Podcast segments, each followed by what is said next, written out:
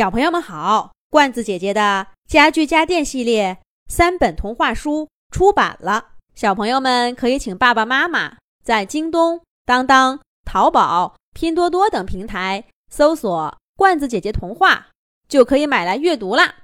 这一集的动物西游节目，罐子姐姐继续给小朋友们讲小兔皮皮和同学们系列故事，小镇上来了新邻居的第八集。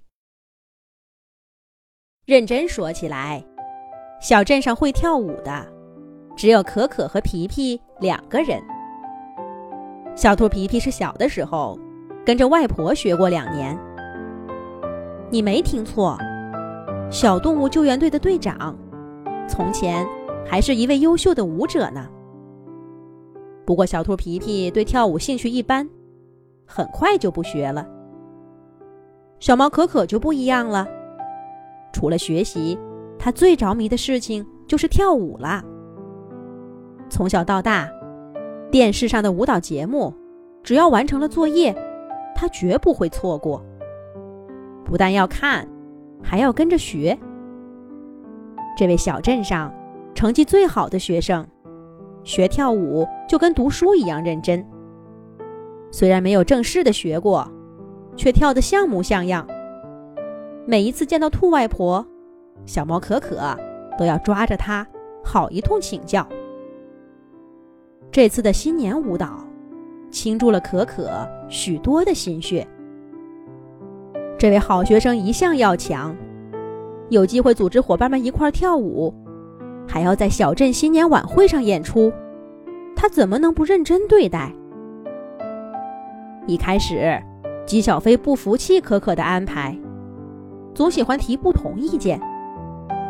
小猴子淘淘也对动作设计表达过质疑，但小猫可可展现出了极致的耐心和专业精神，最终让所有的伙伴都心服口服。当然了，那些有用的建议，可可也都虚心接受了。整个团队就像大家一块做任何事情一样，和谐欢乐。不过小飞他们不太懂舞蹈，小兔皮皮却比任何人都知道可可有多不容易。为了让这次的舞蹈既漂亮又好学，小猫可可绞尽了脑汁。在训练中，他对其他人很严格，对自己的要求更高。每天白天给大家排练，晚上还要自己练习，功课当然也不能落下。所以排舞的这段日子，小猫可可憔悴了许多，有几次啊，在课堂上都差点睡着了。所以每次小猫可可表达对小熊毛毛的质疑，皮皮都鼓足勇气，好言好语的请他再给个机会。可是一面是极度在意节目效果的可可，一面是基础很差的毛毛，这个矛盾终于在集体舞第一次彩排那天大爆发了。皮皮，这就是你想出的方法吗？可可的声音虽然不大，但听得出她很生气。要是在台上忘记了动作怎么办？那就跟大家全都不一样了。上台更容易紧张，这个别人不知道，难道你皮皮也不知道吗？这个小熊毛毛根本就不会跳舞，为什么一定要带上它呢？我收回之前的话，我不同意他参加我们的新年舞蹈了。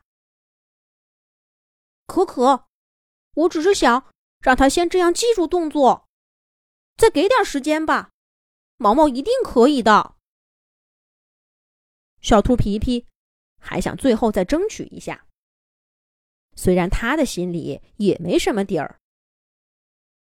皮皮，别再骗自己了，要不你跟我一样，站在队伍外面看看大家的水平，毛毛真的差太多了。下午的课就要开始了。他们的谈话和排练都暂时告一段落。小兔皮皮心不在焉地走回教室，偷偷看了看坐在后排的毛毛。